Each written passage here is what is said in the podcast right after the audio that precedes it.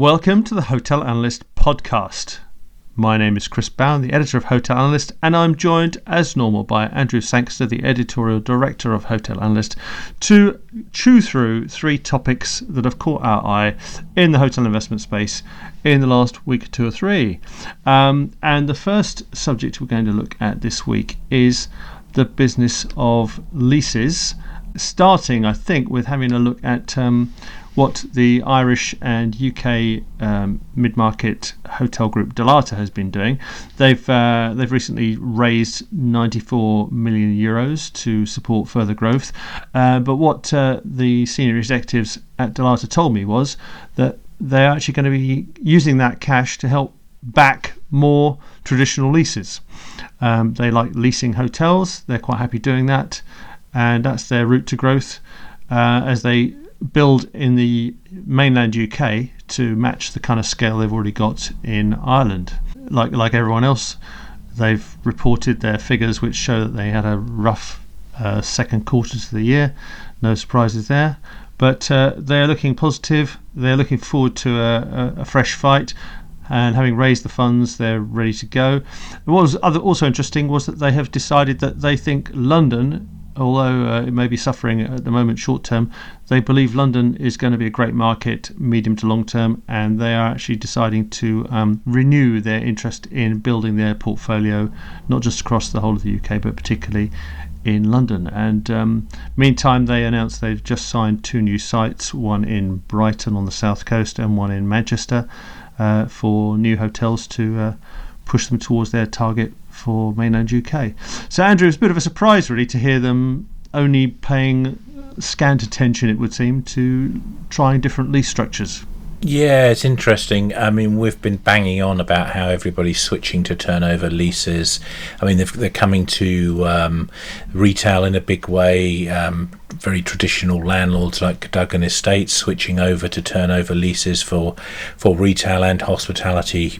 Um, and we're seeing a lot of um, institutional owners preparing to take on operational risk. Um, but it's great to have a contrarian out there, isn't mm. it? And Dalata do seem to be that contrarian. Um, what they are, are you know, and, and, in terms of timing, actually, if you're taking on a lease now, it's it's arguably the best possible time because you're, you know, we're right at the bottom of the cycle. We, you know, in many mm-hmm. ways, certainly Q2 could get no worse. One hopes, at least. Um, so, uh, so we're at the bottom. So, if you can structure your deals in the right way, theoretically, as things recover, you should be very well placed indeed. Um, I did note actually in your piece, Chris. I, I just got interesting that they there was a slight hedging of bets after saying they, they certainly didn't rule out looking at uh, um, leases which um, were turnover related or something yeah, similar. no, it, didn't say never. He said, well, we're, we're, we're starting to look at the options, but um, the, the two they've just signed are the, you know they're traditional straightforward institutional leases. They've just got their kind of uh, their their their own internal measure, which is you know they won't go. They need the 1.85 times cover um, yeah, of, of yeah. rent rent versus kind of uh, yeah stabilized income, which yeah. is going to be an interesting calculation to try and do in this environment, I suspect. I suppose but, yes. that should should lead to lower rents actually, um, which is why you know it ought to be a great time to be signing these leases. Um, but uh, you know, I, I, suspect that as we as the cycle does improve, it will improve. Um, mm. I know we can be a bit gloomy sometimes on this podcast, but it will. It it will it will get better, and um, and as it does get better, um, I suspect that uh, the yields will sharpen, and um, uh, what we'll see is um, more I mean, it was sort of a further investigation by Dalata into um, maybe some of those turnover leases or maybe even management contracts. I suspect we will will see some uh, switcheroo into a bit of that, which would make sense because the last thing you want to be doing at the top of a cycle is signing a lease. Because, um, because where Dalata come from, they you know they were they were built their business on, on managing other people's hotels to begin with, didn't they? So it's not like yeah, would yeah, never. Well, No, no, absolutely. The distressed assets. I think we're going to talk about that a bit later in a few moments. Um, but uh, yeah, certainly. Um, um, and so to, to have a good feel. If you can be disciplined enough to hold the line and not sign a bad lease, you're going to be okay. It's just historically nobody ever really has. Um, so we'll see. Uh, but you know, um, so uh, hence I think you know the, the, the senior exec team are saying, well, look, we we we we will consider other options. You know, as things develop. So certainly over the next few years, though, they're in a great place. They've got a good covenant. Um, anybody who's been paying their rent in this environment will be looked on favourably mm. um, by institutional investors. So um, they're in a they're they're in a sweet spot, I think, and they're, they're out there now saying, look, you know, if you're an institutional owner, which you know, there are funds like Deka as one of their well, one of their owners. Just, um, just so, bought their fifth hotel off them. So yeah, yeah, yeah. Open-ended funds yeah. like like Deka aren't able to do anything other than fix leases. So that that you know, at least in, in normal structures anyway, they are you know certainly considering other options. Um, but uh, they still want to you know, and even those institutional investors that are keen on operational risk might like to balance their portfolio out with a few fixed leases as well. So I think you know uh, Dalata are in a are in a good spot for this, and um, they're likely to be one of the winners coming out of this. I suspect. Now we're going to talk about. Uh, a, a, situation where which is turning up in more than one place where uh, portfolios of hotels are in danger of falling away from the uh, the very brands that uh, that operate them, and uh, possibly kind of leaving a few holes in the in the geographical cover. So there's two examples here, one from each side of the Atlantic. Um, one that uh, British listeners will be familiar with, which is uh, Travelodge. Uh, and a second tranche over in the USA uh, involving Intercontinental. Um, now, the Travelodge situation is uh, such that it seems quite fluid at the moment, but it's looking distinctly possible that perhaps up to 100 Travelodge hotels may slip into hands of, a, of another brand, and more more likely than not into uh, an, the the Ibis budget brand. Uh, this is the aftermath of the Travelodge CVA, where the uh, operating company owners decided that they would oblige all of their landlords to take a rent cut. Uh, and um, as a result of those negotiations, a, a, an opportunity to break the lease was included in the agreement. Uh, and several landlords are now looking to do that. Uh, Accor, uh, in a supporting a vehicle called Ago Hotels, has come along and made an offer which, on the surface, looks quite attractive. And we understand quite a few of the hotel owners are taking the option of breaking their lease and signing up to the new offer with Accor's backing. Over in the States, um, a tranche of intercontinental hotels uh, has fallen away from Intercon um, they decided, for reasons we're not entirely sure, but they decided not to pay a kind of minimum guarantee payment uh, to the landlords um, who've said, well, you know, if you're not paying up, then we'll take them away from you. So 103 properties. Um, uh, most of them are Candlewood Suites, uh, but also Crowne Plazas, Staybridge, and Kimptons and Holiday Inns are all switching, um, and they'll be putting under a brand uh, brand in the Sonesta brand stable, uh, which is a uh, brands that are allied to the uh, the ultimate owner of those properties. So. Andrew, some, some common themes here, or these two kind of? Yeah, um, I'm afraid this is where we start getting gloomy again. Chris. Okay, um, I, I, I, I, knew it would blow over. um, I, I, one reading is that you know there's just been daft negotiators. Why did Goldman's and the two hedge funds were they just that arrogant? They thought they could bulldoze their way through. Um, maybe um, I don't think that is the case. I think more likely is that they're looking at it and they're thinking, well, actually, the amount of money we would have to invest to pay those rents ain't worth it. We think the future is looking too gloomy.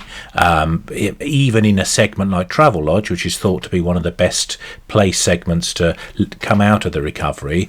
Um, they're thinking, well, actually, this is you know we're, we're better off redeploying the capital rather than paying these rents. We're better off redeploying the capital in in other opportunities. Mm-hmm. That is a real vote for gloom, I think, mm. in terms of the nature and shape of the recovery. Equally, over at IHG, now the payment is just 26 million US dollars for 103 hotels, including three intercons, 81 extended stays. Again, extended stays are supposed to be properties which are going to, you know, be the most resilient in this um, and lead the way out of the the recession, um, the downturn. Um, why on earth for 26 million US are you letting them all go? Hmm. It seems bonkers.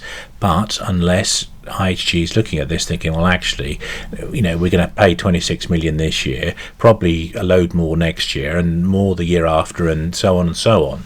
Um, so they're taking a view. Uh, for me, this seems the only conceivable view mm-hmm. that, that they don't reckon it, it's worth the, the, the, candle, as it were, candle. Yeah, yeah got it. Um, oh, uh, um, it, it's worth the candle in in terms of um, retaining this. So that is a real gloom outlook, I think think, taken by both Goldman's and the hedge funds and and by IHG. I mean, you know, I, I don't believe IHG is so um, cash strapped and that, that its its liquidity is so much worse than it, you know it's letting on that it that 26 million is going to make that much difference right now. So um, only their read of the future is it's going to be much much tougher. Um, so I'm I, I, think this should give any bulls out there a real pause for thought as to how we've ended up in this situation. Because unless there's been some monumental cock-ups both at Travelodge and um, IHG, these two portfolios shouldn't just have been you know drifted off as they have done. Mm. Well, now I've been talking to some quite chipper folk this week. Um, perhaps you call them bulls, I don't know, but uh, the the uh, bosses of the third party dedicated hotel management companies they seem quite a cheery bunch by and large, and um, leading the cheery cheery gang uh, was uh, Hayden Fenton, the boss of uh, Bespoke Hotels. They've just picked up the uh, former Shearings portfolio, which means they've got 40 more hotels to manage. And uh, to make things a little sweeter, it's a five-year contract. So um, that's quite a nice addition to his portfolio. Uh, also, I spoke with Nick Northam at Interstate who thinks he can see a situation where he should be picking up quite a few new hotels to add to their management portfolio. And um, also had a word with uh, Frank Croston at Hamilton Hotel Partners, who can certainly see come the new year and into next spring opportunities to um, not only pick up additional uh, properties to manage, but also perhaps consolidate uh, some of the third party management companies into bigger groups um, as uh, perhaps a bit more need for capital is uh, evident in the marketplace. Um, so, Andrew, are these more uh, more deluded individuals, or have they got a bit more right to be? A- no, no. I, I think what's interesting here is um, we've, we've the market hasn't really had the um, option of established third party operating companies. Sure, if you look at a lot of these third party operators, they owe their origins, indeed, as you mentioned previously, Krista, about Dalata, their origins come out of distressed portfolios and they've been able to build um, interesting businesses on the back of those distressed um, portfolios. But in terms of going into the downturn and taking on portfolios, um, uh, you know, in terms of working with owners rather than just being seen as caretaker managers until the, the, the, the properties are sold for a half decent price. There, there, there, seems to be a different view this time around. It's, it's an opportunity here for the owners just to, to restructure and um, hang on to these assets. Um, and it, it, what's interesting with this is, is the read through it's going to have in terms of the distressed buying opportunities there may not be as many as people think. Um, general partners um, and um, on the private equity side seem to be believing with all their distress funds, etc., they're setting up. Um, maybe what we're going to see this time around is the fine, the the lending bank saying, "Well, look, actually, we don't want to flog our assets off."